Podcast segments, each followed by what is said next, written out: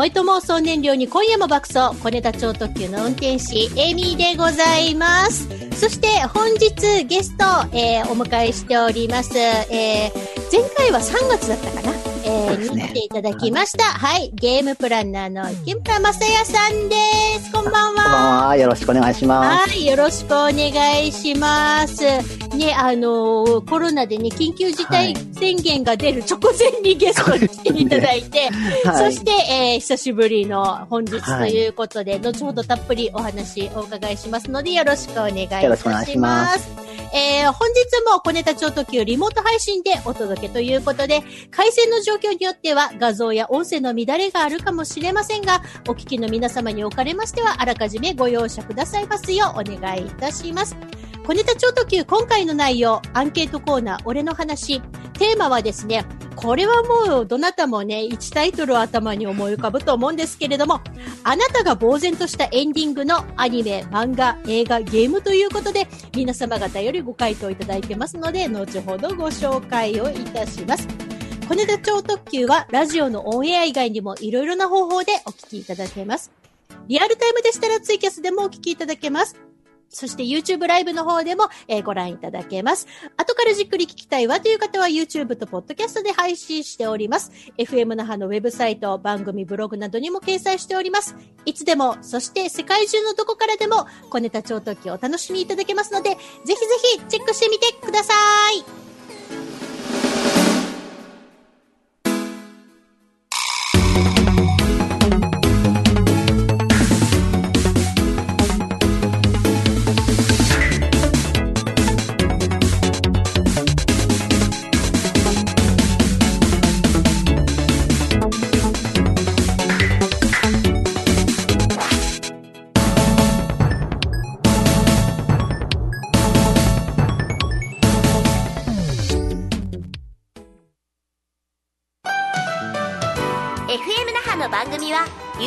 ャンネルで動画も配信中。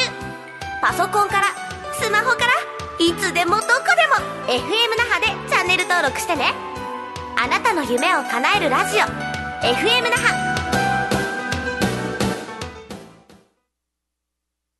ポンファファファ、ふわわわわ。良い子悪い子、復帰っ子小ネタ超特急。エミの小ネタ超特急、えー今回もリモート配信でお届けしております。先ほどもご紹介いたしましたゲームプランナーの池村正也さんゲストに、えーこのコーナーから進めたいと思います。まず最初に、えーご紹介しますのが、アンケートコーナー、あなたが呆然としたエンディングのアニメ、漫画、映画、ゲームということで、早速ご回答いただきたいと思います。YouTube ライブでご覧の方、あの、池村さんのね、窓にたまに、めっちゃめちゃ可愛くて、いいお顔をした猫様が ご出演なされてるので、そちらの方も要チェックでお願いします。もう横切ってるんですけど。ねえ、CM の間ね、もうテンションが上がりでございました。ということで、早速、えーご紹介いきたいと思います。まず最初は、えーこちらラジオネームマリコさんです。ありがとうございます。ありがとうございます。ゲームになりますが、ワンダと巨像のラストは泣いてしまった思い出。私はプレステ3でやりましたうん。感動したとかじゃなくて、なんかとっても白でも黒でもないラストだなと思いました。うんワンダがずっとずっとモノのために敵を倒してきたのに、あの最後は本当に何も言えない気持ちになります。モノはどうなるんだろう？あの赤ちゃんは生まれ変わりなのか、久しぶりにいろんなことを思い出しました。素晴らしいゲーム作品だと思います。いろいろなアンケートで、ワンダと巨像は、あのーね、未だにランキングに上がってきますよですね。ね。うん。はい。やっぱり衝撃的な、えーストーリーだったなっていうのはあるんですけど、あれ、あのー結構攻略も難しかったと思うんですよ。私とかは割と、あれは、あの、こ結局自分自身で攻略はできずにうん、友達が攻略したのを横で見てたみたいな。いいですね。リアル実況みたいな。そうそう、そんな感じだったんですけれども、うんなんて言えばいいのかな。あれって、あの、結局ね、あの、未だに考察サイトがちゃんとうんうん。リアルタイムで、あの、ね、記録されたんでしょうけれども、残っているブログとかがいっぱいあるので、やっぱ未だにファンのね、あの、注目度が高いというか、はい。す。ごいなんか、あの、人の心を未だに引きつけ続けてるうん。作品だなって私は思ってて、ま想た像できますもんね。ね、映像がまた綺麗でしたよね。みほ見とれちゃうあのう。ん。空気感みたいなのが。そうそうそう。なんて言えばいいのかな。なんか、あの頃って割とゲームって発売日前に、うんあの、テレビのゴールデンタイムで CM とか流れてたじゃないですか。そうですね。そで、ワンダと巨像も初めて私映像を見たのは CM だと思うんですけど、はい。結構どびっくりで、うん。あでっかい敵にこう。そうそうそう。で、これを家庭用の据え置きゲームでやれるんだっていう、うんうんうん。なんか、どっちかって言えば、なんかアニメ映像作品とか、そのはい映画みたいな世界観だったじゃないですか。そうですね。うん。なので、でね、またね、そのストーリーも、あの、進めていくにつれ、ね、あの、うんプレイヤー一人一人の心に思う、なんて言えばいいのかな、疑念じゃないけど、ちょっとしたなんかこう、もやもやしたところが、だんだんだんだんエンディングに向かってね、こう、あの、増大していく感じが。すごかったですよね。だから、あれはすごい、なんて言えばいいのかな。あの、プレイヤーの個人個人のパーソナルな体験になっていく、うんそこにつながっていくすごい作品だなと、私、未だに思ってます。ただし、あの、プレイは難しくて、私自身の攻略はできてないというですね、説得力のない話だったかもしれない。えうん、でも、えチャレンジしていただいて。ねえ、今からでも間に合うのかしら、頑張るわ。ということで、続きましては、こちら、ハンドボーラー、ジュンさんです。ありがとうございます。ありがとうございます。マドカマギカです。多分これテレビ版の方ですね。うんうんうんはい。。まさか最後の最後にこんなすごい展開が来ると思っていなくて、文字通り呆然としました。初見じゃ理解が追いつかなくって結局3回ぐらい見直して、やっとちょっと理解できたかなという感じでした。正直今でも、うろぶちさんが書いたストーリーをどれだけ自分が拾えてるかわかりませんが、これみんなそう思ってるよね。ウルブチさんですからねっていね、うので。もう、うろぶちさんなんて仕方ないかなっていうところあるんですけど、まさかおっさんの自分が少女、え、まん、え、魔法少女アニメでここまで泣いて、ここまで呆然とするとは思ってませんでした。未だに最終話を思い出すと頭がクラクラしますという。あこれはね、あ、しょうがないですよ。ウロブチさんシナリオですからね。ね、もう、あの、シナリオがうろぶちさんだっていう、ね、あの、このアナウンスの時点でね、あの、割とアニメファンは覚悟してた部分あったじゃないですか。あ、これは一筋縄ではいかねえなっていうのは。なんなら僕返信しないんじゃないかなぐらいに思ってましたからね。そうそうそうそう。なので、まあ、それでも、ね、あのーね、覚悟して見てたにしろ、やっぱり衝撃はありましたよね。なんか私の周りで、やっぱり、なんて言えばいいのかな、こう、あの、普段アニメ見てない人たちが、ちょっともう、マドカマギカって社会現象とかにもなったじゃないですか。いろんな芸能人の方が、こう、ラジオとかテレビでお話しされてたりして、リアタイで、昨日何話見た？みたいなのを普通にラジオとかで話してたので、なんかね、そこで、あの、普段ゲーゲームとかアニメとかを見ない層が、マドカマギカだけはちょっと見て、うん最初はなんか、あ、魔法少女のアニメかと思ったら、なんじゃこりゃみたいなね。全然そんなことないっていう。ねえ。本当に、本当に本当に、あれはすごかったなって思って。ねえ、でもなんかね、コンテンツ的にはまだ継続してる感じがあるので、そうですね。映画版も出ましたし。そうです結構前か。うん。なのでね、もしかしたら、ね、うろぶちさん、まだすごいなんか、ね、あの、とんでもないやつが、この後シナリオ控えてるんじゃないかで、ちょっとドキドキしてるんですけど。いや、あれ以上、あれ以上やられるともうひたすら呆然と。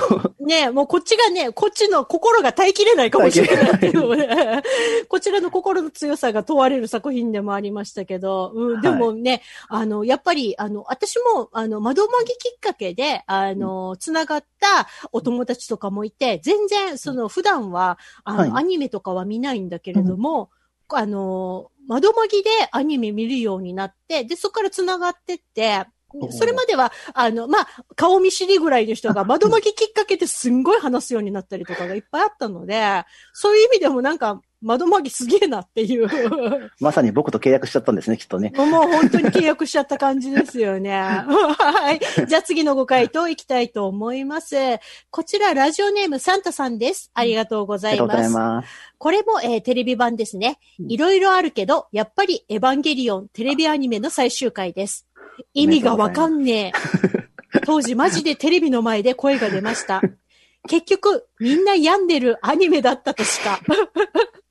あれから相当時間経ってるけど、未だに人気あるのがすごいと思ってますということで。なんか、はいあの、劇場版も、その後、新劇場版が、ね、はい。またね、上波級と、この間ね、NHK で、まさかの NHK で上波級やったので、ここでね、あの、エヴァンゲリオンの層がまた一気にガッて広がった感じなんですけど、なんか私の周りでも全然エヴァンゲリオンをテレビシリーズの時に見てなかった人たちが、そのはい NHK でやったので、上波級が初めてのエヴァンゲリオン体験っていうお友達いたんですね。で、なんか、あのーメッセージが来て、はい。テレビ版も見といた方がいいのって言われたから、あの、テレビ版と、あの、上波級は、あの、パラレルだからって私は説明したんです で、あるいは別の世界線だと思って、あの、それでもいいなら見ていただいても構わないんですけど、テレビシリーズ見なくても全然大丈夫なんで、むしろあなたの心が心配なんで見なくていいですみたいな。カオルくんが出てくるあたりで止めとくとテレビ版はいいのかもねほんとそうですよね。私、エヴァンゲリオンの時もテレ東ほぼリアタイで見てたんですよ。わあ、いいな見てたんですけど、あの、最終話に向かっていくラスト3話ぐらいの、この、なんて言えばいいんだろう。俺は今何を見せられてるんだ感が、すごかったなっていう記憶しかないです。最後の死者と世界の中心大を叫んだ獣のとこですね。そう、はいもうなんかねあれ私今見てるのエヴァンゲリオンだったっけみたいな。これ、これ、伏線回収できるんだよね。そうそうそうそう。ね、普通テレビってね、テレビシリーズでね、エンディングに向かうと、あ、伏線の回収会が ちゃんとあるんだなっていう前提のもとでこちらも見るじゃないですか。はい。ね、あの、何も回収せずに、行くの？このままっていうのが最終話まで来たので、え、最後どうなるんだろうと思ったら、これかっていう。すごかったですよね。あの、本当に私、はず、お恥ずかしながら、あの、テレビの、あの、リモコン掴んで、本当に私、テレ東見てるんだよな、テレ東見てるんだよなって、確認を。確認をしましたもん。違う番組見てるんじゃないかなって。チャンネル情報を再確認しながら見た唯一のアニメでしたね、あれね。でもなんか、あの、やっぱり、結局、あの、このね、あの、アンケートのご回答でもあったんですけれども、結局みんな病んでるアニメだったとしかっていうところでね、あの、安野さん自身がね、あの、穏やかじゃなかった状況っていうのをね、後々話されてたので、あ、はいじゃあもう仕方ないなっていう。アンナさんが穏やかじゃなかったなら、これは仕方ないな。穏やかな伏線回収会なんか作れるはずないよなっていう感じではありましたけど、いろんなインパクトを後々与えたやっぱり一本だったなうと。で、しかもね、なんか、もう、その、エヴァンゲリオンから四半世紀が経とうとしてるっていうね、テレビの方の。四半世紀ですよ。すごくないですか？96年とかですからね、あれ。テレビ。で、今まで、その見てる私たちが、まだ、あの、お、お、本当に終わるのかって、まだ疑ってるっていうところが。終わらなくていいかなって気さえするという。うん、もうね、もう、永遠の未完で、もう、毎回違う世界線のエヴァンゲリオンが一から始まるみたいな。もう一回ね、あのー、ミサトさんが、あのー、シンジ君を車で迎えに行くところから始まる、新しいエヴァンゲリオンがあと2、3回ぐらい来るんじゃないかって思ってるんですけど。ループものですね、エンドレスエイト。もう、もうエンドレスエイト状態で、今回のエヴァンゲリオンはどんな感じなんだろうみたいな。むしろそっちが楽しみになってくるっていう。ぜひペンペンが活躍するやつをですね。ああ、本当に、平和なやつを。平和なやつを、なんかね、あのーお子様にも安心な、あの、エヴァンゲリオンみたい。全年齢向けエヴァンゲリオンっていうのを見たいですよね。それはガイナックスじゃない会社が作りそうな感じの。ねえ、うんカラーさんか今ねえ、もう、安野さんが、それをやれるのかっていうところも あるんですけれども、心穏やかなエヴァンゲリオンもね、違う世界線で見たいなっていうのは、うんでも私も思ってます。なんか、ペンペンとかが、あのすごいね、いい感じで活躍してくれるというか、穏やかな日常を見せてくれる。もふもふするうん、もうそれだけで私十分でございます。続きましてご回答いきましょう。太郎ちゃんからいただいてます。ありがとうございま。ます呆然とした最終回となると、実は思い出す漫画があります。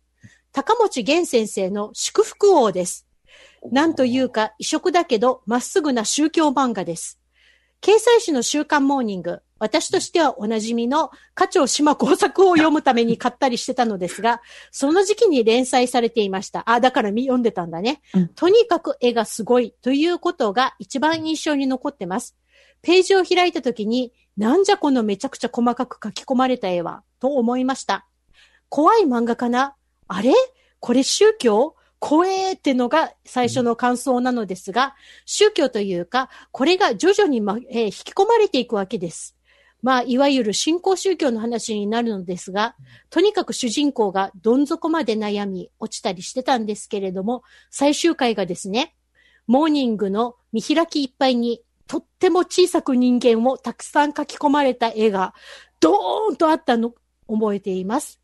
なんじゃこれああいった人間の内面をとことん書いた新興宗教漫画はないような気がしますということで、これね、ネットとかでも祝福王の最終回でググると、多分このね、コマが出てくると思うんですけれども、もう、おぞましいぐらいいっぱいちっちゃい人が見開きに書き込まれてるんですね。で、この祝福王自体は、その、なんて言えばいいのかな、新興宗教の教祖様の視点からの話なんですよね。はいはいうん。なので、まあ、あの、本人が、あの、教祖であるっていう認識があるのかどうかっていうのは、また別の話なんですけれども、本人は、あの、魂の、ね、自分の中から訴えかけてくるものに素直に、あの、準じた結果、そうなってしまったっていうだけなので、別にこれがね、あの、なんか新興宗教立ち上げてどうこうみたいな感じの、あの、思惑とは別なんですね、視点が全く。はいうんなんですけれども、あの、まあ、この後ですね、番組終了後に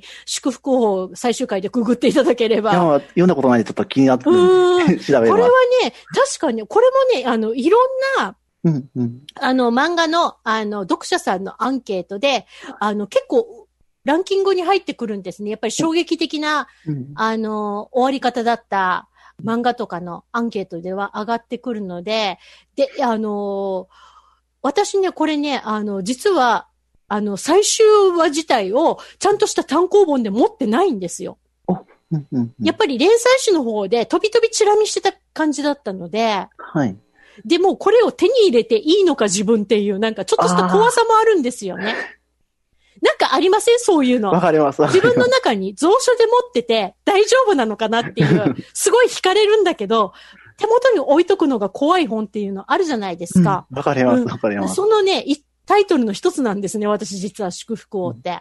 うん、なので、もしかしたらこの先、買うかもしれないし、買わないかもしれないし、でも私の心の中にはあの見開きをのね、あの、なんて言えばいいんだろう、ちょっとね、あの、うん。鳥肌が立つっていうか、あ気色悪さと崇高さのギリギリの狭間にあるような、ーあー、人間ってこんなもん、そう形なんだよってそうそういう。っていうところがね、やっぱり訴えかけてくるものがあるのでね、若い人は多分ね、祝福を全然知らないと思うんですけれども、読んでみたらね、すごいハマる人も多いかと思いますので、高持源さんの祝福を、もし気になる方はですね、番組終了後でお願いします。えーググっていただければと思います。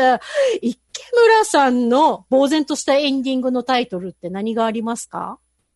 は、やっぱゲームなんでちょっと古いゲームで恐縮なんですけど、ドラゴンクエスト3というのがですね、?3。あえての3が。あえての3。ああ、これはロータス3どういう感じで呆然とされました？あの小学生の時にファミコンであのオリジナル版でやってたんですけど、うんうん。最後、まあ、後半になるとその、まあ、地下世界というか別世界行くんですよね。うんうん。そこに行った時にあの曲が、フィールドの曲が変わって、ええ。それがその、ドラゴンクエスト1のフィールドの曲になるんですよね。はい。あ、ここってもしかしてあそこかなと思ってエンディングまで行くと、実はまあ、これネタバレになっちゃって大丈夫ですかね？うん。実は、ドラクエだったら大丈夫と思うまあ。古いですからね。うん。えっ、と、まあその3の主人公が実は1の主人公の遠い先祖であるってことが最後は分かって、世界、こうん。れ分かるんですよ。世界。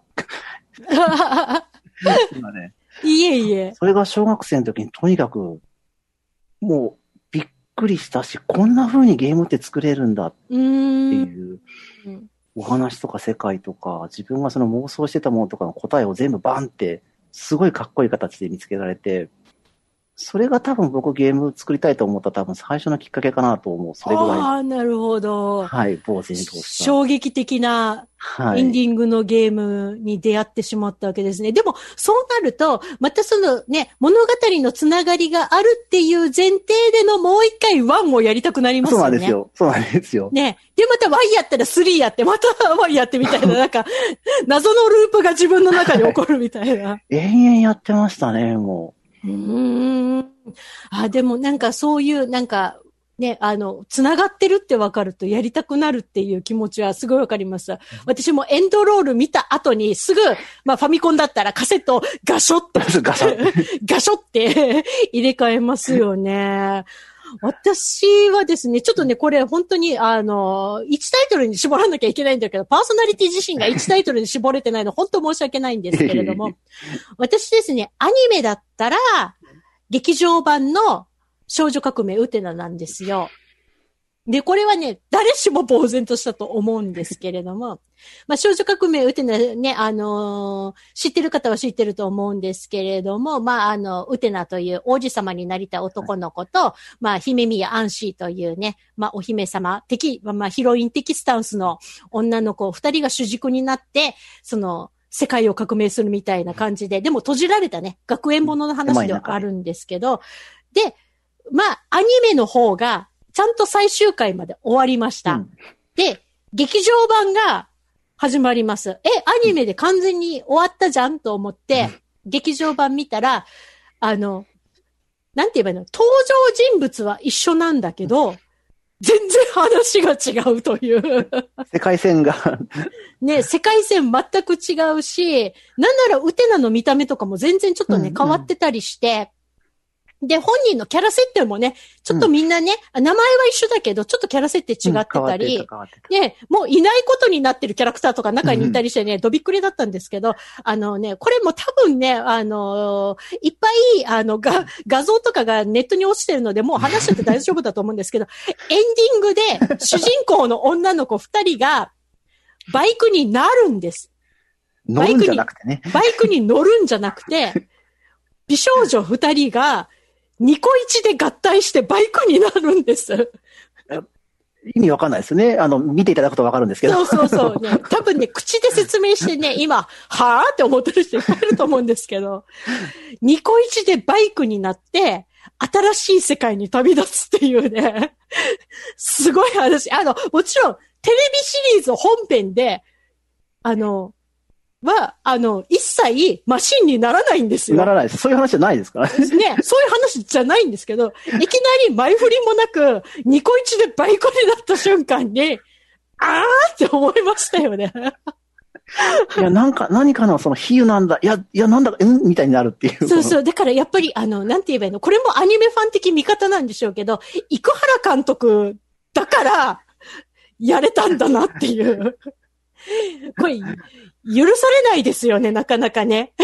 いやーさっきのうろぶちさんと同じですよね。これはもう、うん、こう、こうだねっていう。ね、も、そうあの、生原さんだから仕方ないっていうね、部分もあったと思うんですけれども、あれも衝撃的なエンディングで、あとは、その、なんだっけ、まあ、ゲームで言うと、あの、ファイナルファンタジーの、えー、霊式と15はい、はい。が両方とも、つらみっていう意味で呆然としたっていうお話で、で、なんて言えばいいのかな。まあ、霊式もね、そんなに古いタイトルじゃないですし、FF15 はね、本当に、うん。あの、一昨年？去年ぐらいにかけて私やってたんですけれども、はい。なんて言えばいいのかな。もうゲームって、まあファミコンの時とか、プレイステーション1、2の時とか違いましたけど、それ以降になると、公式が、あの、追加でシナリオとかアップデートを出してきたりとか、うんうん。ね、あとね、あの、有料版で追加のね、はい。あの、シナリオを出してきたりとかね、あがあるので、辛いエンディングだったとしても、あの、辛くない方のエンディングが後々公開されるんじゃないかなって、特に15に対しては期待してたんですね。最後はあれですからね。そう。ね、もうギャン泣き、もうギャン泣きに次ぐギャン泣きで、もう本当に私、一周目のエンディングの時は顔が腫れて、翌日までね、本当ね、目の腫れが引かなかったんですけれども、ね、あの、アップデートでこれ来るんじゃないかなってね、期待してたファンすごい多いんですよ。うんうん、でも、あの、追加のいろんなシナリオが、うんあの、その後15に関しては出たんですけれども、エンディングについては変わらなかったっていう。どっちも本当にね、やっぱつれえわっていうセリフがそのまま私のセリフなんですよ。本当やっぱつれえわで終わってしまったので、うん。なんかね、噂では、やっぱりね、あの、あのエンディングはね、受け入れがたいっていう意見もいっぱいツイッターとかで出てたので、うんうん。公式さんもそれはね、認識されてたみたいなんですけれども、ね、次のアップデで来るんじゃないか、来るんじゃないかって言われた、その、ね、あの、違う世界線のエンディングは結局来ないままうん、ね、来ちゃいましたので、あれ、あれ、あれほど辛いものはなかった。あと、私の中では、うんあの、すこういう考え方だったんですね。FF15 の終わり方、まあ確かに、ね、あの、辛い辛い言ってますけど、確かに 辛い、辛いではあるんですけど、救いもあるんですよ。うんうんうん。ただ、今までのシリーズ史上、初めて、その、敵対する役の人の、結局は思惑通りになったんだなっていう、うんうん。ある意味で。うん。ね、その悪役の人は倒されちゃったっていうか、まあね、あのーいなくなってしまったんだけれども、その人のそもそもの望みだった、あの、ことは、叶えられてしまったエンディングだったので、うんうんん。ん。なので、あ、あ斬新と思って。今までラスボス倒れてますからね、阻止してますからね、大体。ねえ。ねその思惑を阻止するところがそもそもだったはずなのに、うんそこは叶えられてしまった終わり方だったんだっていうのを、ちょっとすごいなっていうのが、ううんん、ありましたね。確かうん。あとね、あのね、本当絞り込めなくてごめんなさい。あともう、あの、ゲームのタイトル言いたいんですけど、あの、ね、池村さんはご存知だと思うんですけど、私、デスストランディングとはい対馬にハマったじゃないですか。に。はい。で、あの、まあ、デスストランディングの方の終わり方は、私としては、うんあの、なんだっけ、本当に救いがある終わり方っていうか、うんうんあの、この世界に希望が見出せる終わり方だったんで、うんうんうんうんいい意味で泣いたんですよ。はい。ああ、救いはあるよねって。うんわやっぱかりね、あの、やっぱり人間って、人間ってこういう部分があるよね、みたいなね、うん。あの人間の良心とか、その全的な部分を含めた、うんうん。あの、いい意味の終わり方だったんですけど、あの、ゴースト・オブ・ツシマが最後の二択が辛すぎて、どっち選んでも辛いっていう。どっちも選べないっていう。どっちも、もう本当ね、どっちも選べないっていうね、結局ね、まあ、皆さんね、やったと思うんですけれども、二択のどっちのエンディングも皆さん見たと思うんですけれども、どっち行っても辛すぎて、え、なんかこれ、その後のなんかすごく楽しく、なんて言えばいいのかな、畑を耕したりしてる、あの、ジン君を見たいみたいな。ね、あの、川でね、魚を釣ったり、あの、そういうね、穏やかに対馬で生きてるジン君見たいみたいな。こっちのアップデートも来ないんですよね。それ、結局はね、どっちかのエンディングで、うんまあ、それなりのね、終わり方をしてしまって、ズーンと心に来て終わるっていうところで、もう私これ本当課金してもいいので、あの、お 穏やかになんか生きていく、あの、ジン君を 見たいです。平和な世界で、ぜひ開発者の皆さんはこう届くと。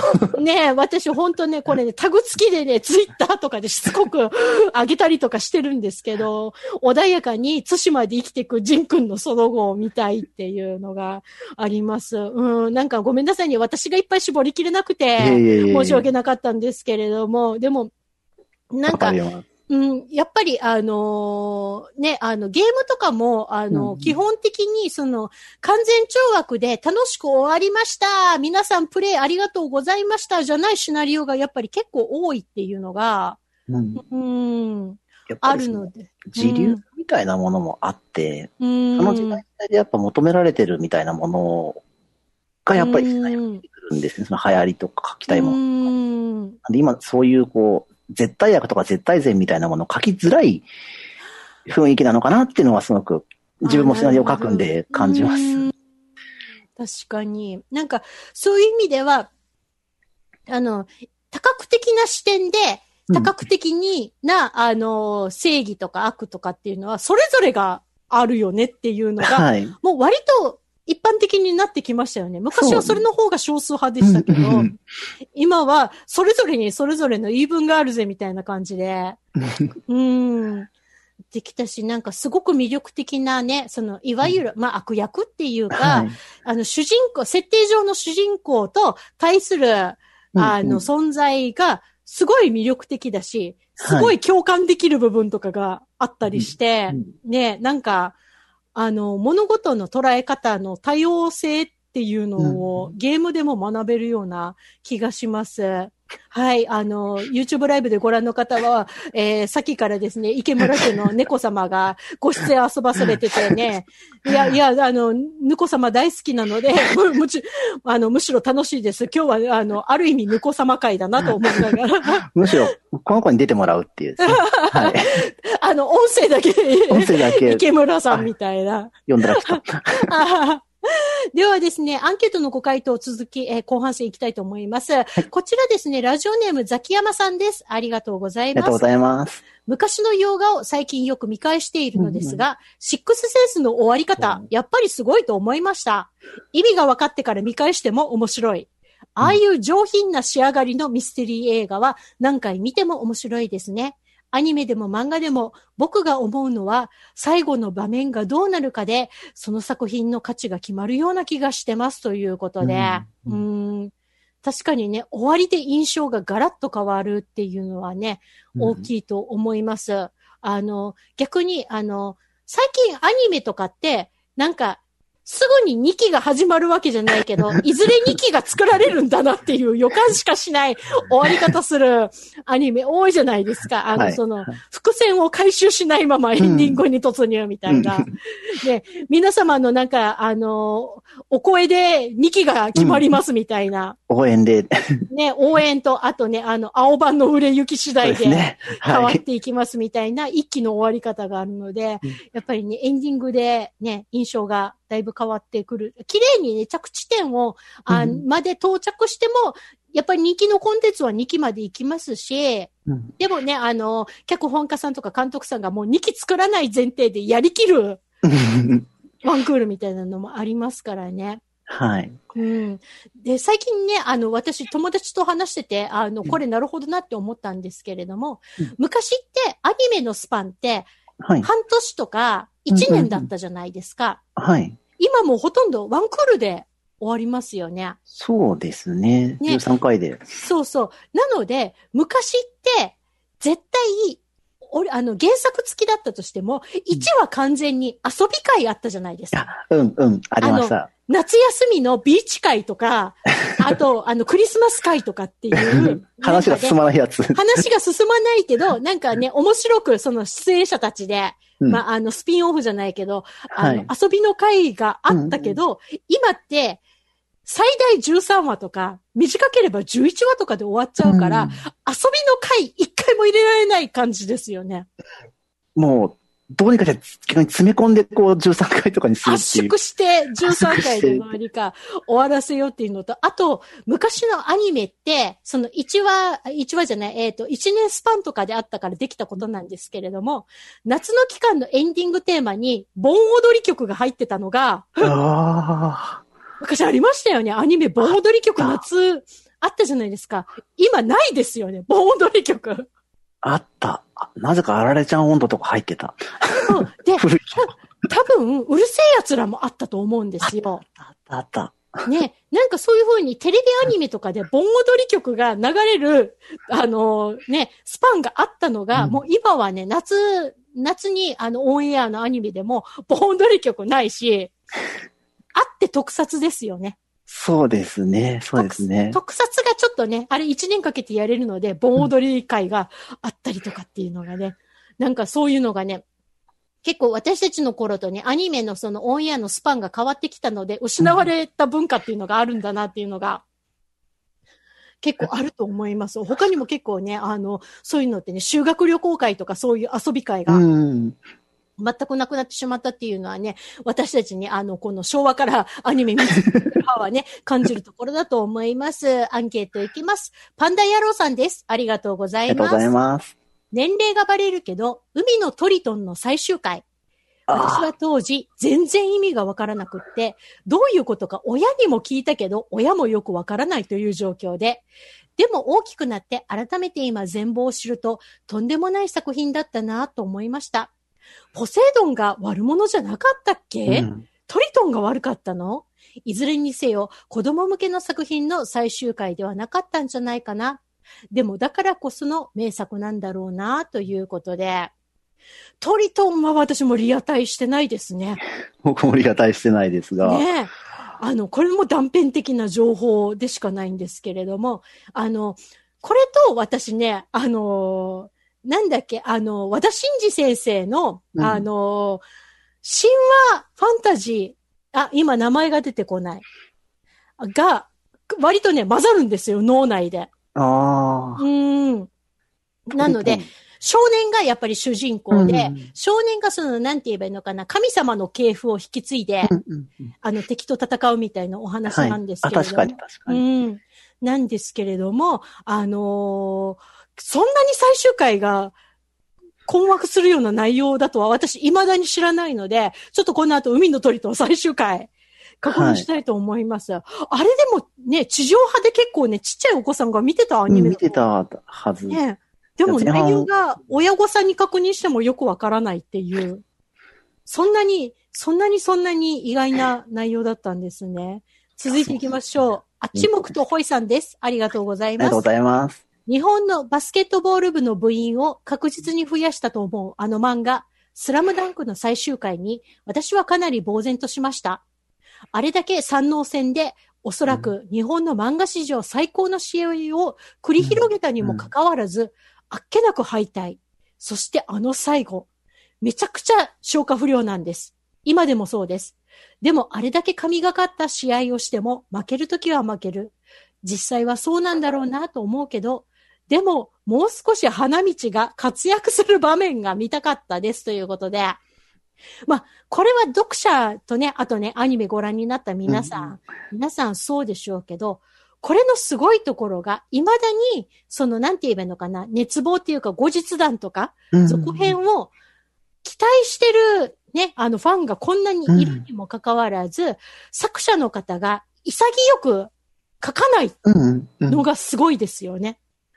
結局あの後公開してるのって、あの、まあ、あの、イラストぐらいじゃないですか。そうですねそれも当時の、当時はいのその時間軸のイラストしか公開してなくって、ね、うんあの、その後の後日編とかを一切書いてないっていうね、書いてない。書かないし、書く気もないってね、公言してらっしゃる潔さ、本当にすごいなと思います。多分、出版社さんとかから言うと、ね、あの、いや、出してほしいでしょうビねッ。グビジネスの予感しかしないじゃないですか。はい。スラダンの続編なんてね。リメイクいっぱい今ね、できますし。そうそうそう。なのに一切書かないってやっぱすごい勇気だなと、私個人は思うんですね。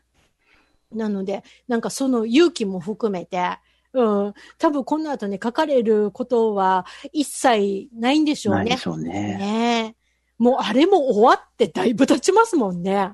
そうですね。まさに、あれを見てる友達がみんなバスケやり始めたんで。そうそうそうそう。ね、バスケットボール部員がね、ガッと上がったのと、バスケットをやる層が、はい。ね、幅がガッて広がったのってやっぱりあれがきっかけだと思うんですけれども、まあ、あれはあれで、あれこそが、あの、もう、ピークで終わりだったっていうかね、その優秀の美っていうか、美しい瞬間うん。を書き切ったんだなっていうね、達成感が多分あるでしょうし、それを見れたっていうね、こちらの達成感っていうかね、それを体験できたっていうね、あの、幸せな部分もあるんでしょうけど、でもやっぱファンとしては見たいなっていう気持ちはね、確かに、確かに、わかりますね確かに。ありますよねありますよねはい。では、こちらですね、最後のご投稿です。えーコルレオさんです。ありがとうございます。ありがとうございます。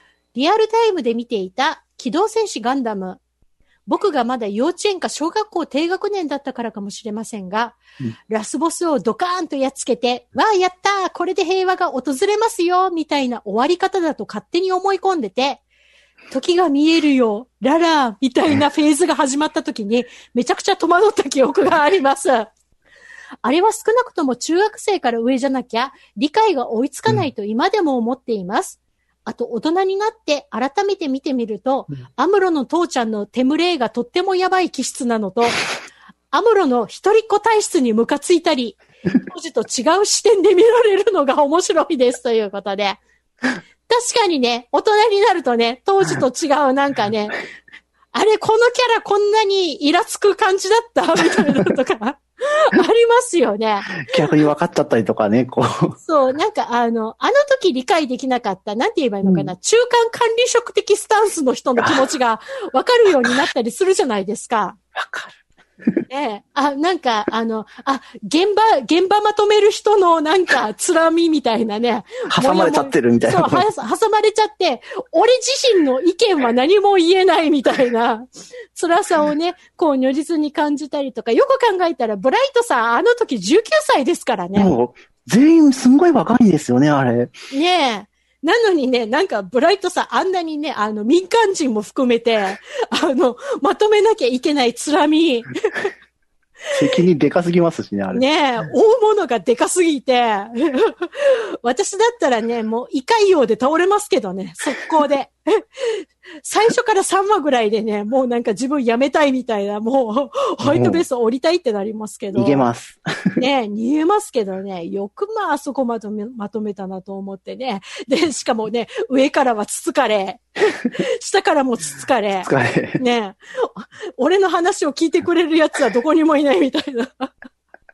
つら、つらすぎる。ねでもなんかそれが大人になって、あれこの人結構、頑張ってたよね、実はみたいなのをね、再発見したりするじゃないですか。だからやっぱり、あの、小さい頃見てたアニメって、やっぱりね、あの、大人になってみると捉え方が変わるので、そこで、なんて言えばいいのかな自分自身の成長っていうか、自分自身の、なんて言えばいいのかなこう、人生経験が増した分だけ見え方が変わるっていうのは、やっぱ面白い、面白い。視聴体験ですよね。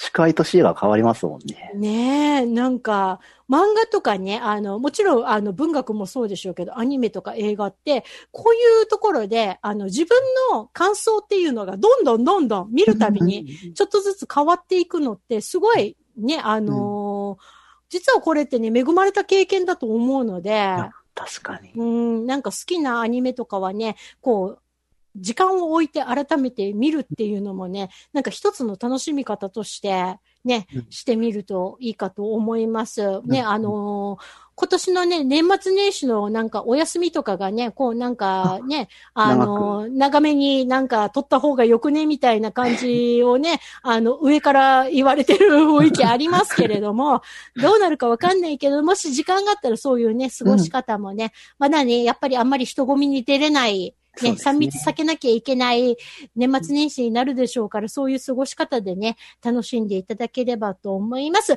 さてさて、えー次回のですね、小ネタ超特急のアンケートコーナーなんですけれども、一応ですね、まあ年末、今年最後のオンエアなんですよ、次回が。はい。なので、アンケートテーマもそれに準じまして、今年やれたこと、やれなかったこと。まあね、世界の誰しも今年は特別な、まあね、いろんな意味で特別な年だったと思うんですけれども、予想できなかった現状の中で、あなたがこの期間だからこそやれたことと、やっぱりこの期間だったからやれなかったんだよねっていうことあったと思います。そちらの方をですね、ぜひアンケートの方にご回答いただきたいと思います。こちらはですね、後ほど番組ブログ、アンケートコーナーの枠に、えー募集をアップしますので、皆様そちらの方でご投稿いただければと思います。ということで、小ネタ超特急、俺の話のコーナーでした。ティキテン。一日一善小ネタ超特急。FM 那覇。78.0メガヘルツ。あなたの夢を叶えるラジオよ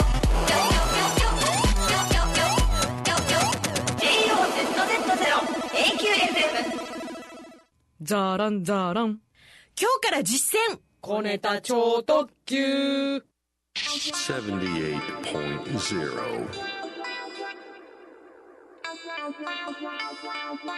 FM ナハ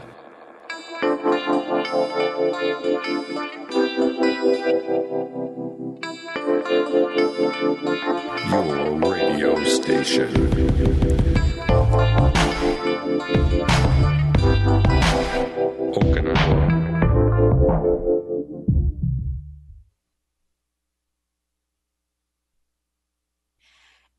の小ネタ超特急、えー今回もリモートでオンエアしております。ということで、えーこの間ですね、この間って言ってもまあ今年の3月ですね、ゲストに来ていただいたときに、池村さんにお話をあんまり聞けなかったので、いえいえいえいえいえ。あの、今回ですね、ちょっとお時間まで、番組エンディングまで、あの、はいお聞きできる範囲で深掘りしていきたいと思うんですけれども、はい。あの、3月のオンエアをね、あの、お聞きいただけなかった方に、改めて、まあ、池村さんのそのゲームプランナー、あとちょっとね、シナリオの方とかもお書きになってらっしゃるっていうことで、そこら辺のお話からちょっとお伺いしたいんですけど、そもそもはいゲームプランナーってどういうお仕事なんでしょうか？謎ですよね。謎、全くわかんない。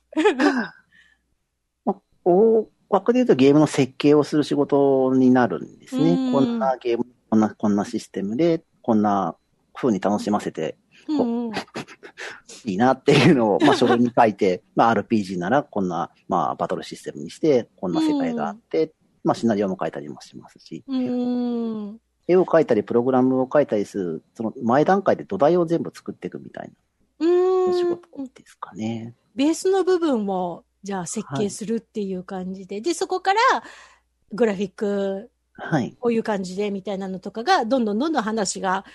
進んでいく感じなんですね。そんな感じです。そう、あの、プランナーさんで、シナリオも書くっていうのは、ご自身の中では自然発生的な広がり方だったんですか？